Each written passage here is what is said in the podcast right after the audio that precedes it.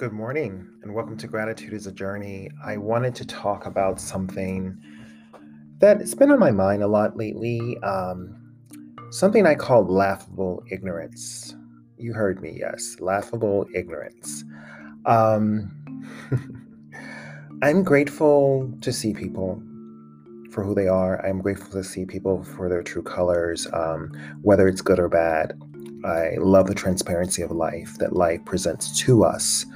Um, laughable ignorance has happened often in my life. And what I mean by this is when someone shares with me a story about, you know, a family member, grandfather, grandmother, great uncle, or their mom or dad, and they talk about maybe that they're that person is racist or that person is sexist or that person um, lacks integrity and they laugh about it like oh yeah my grandmother she was a total racist and she would refer to certain people like this.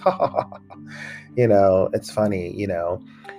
And i think hmm it's funny but how much of that was instilled in you? How much of that was instilled in your parents? It's laughable but the things that we discount if those statements are constantly said or um, perpetrated or experienced by you as a grandchild or by you as a son or daughter or by family members, you're not immune to it and it does seep in. And I don't say this only as black and white or Asian or Latino or Hispanic, um, you name it, Turkish, whatever you are, or whatever you identify with. You're human as far as I'm concerned. Whatever you identify with, um, ignorance seeps in and we have to be really careful what we laugh at. And I think I'm realizing it more and more in the past this year, especially, but definitely pre election, post election, uh, the things that I find that people are drawn to and want to share and want to respond to.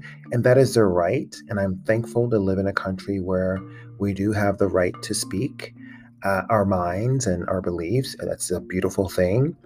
But then there are moments when some things we speak and say and do are at levels of ignorance because we're not fact checking.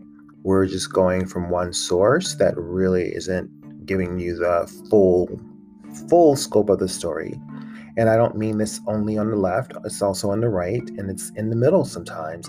And sometimes it's not accurate at all.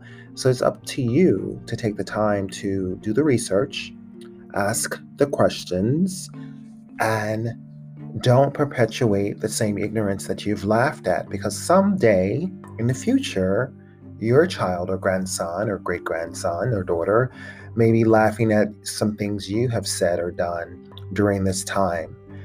Let's evolve, let's grow, let's move into light and move into gratitude and not give permission to people to make, say, and share ignorance um, it must stop. And that's something I'm going to leave you guys with on a serious note. Um, have a wonderful day. Share this with your friends and family, and I hope to see you here tomorrow. Thank you.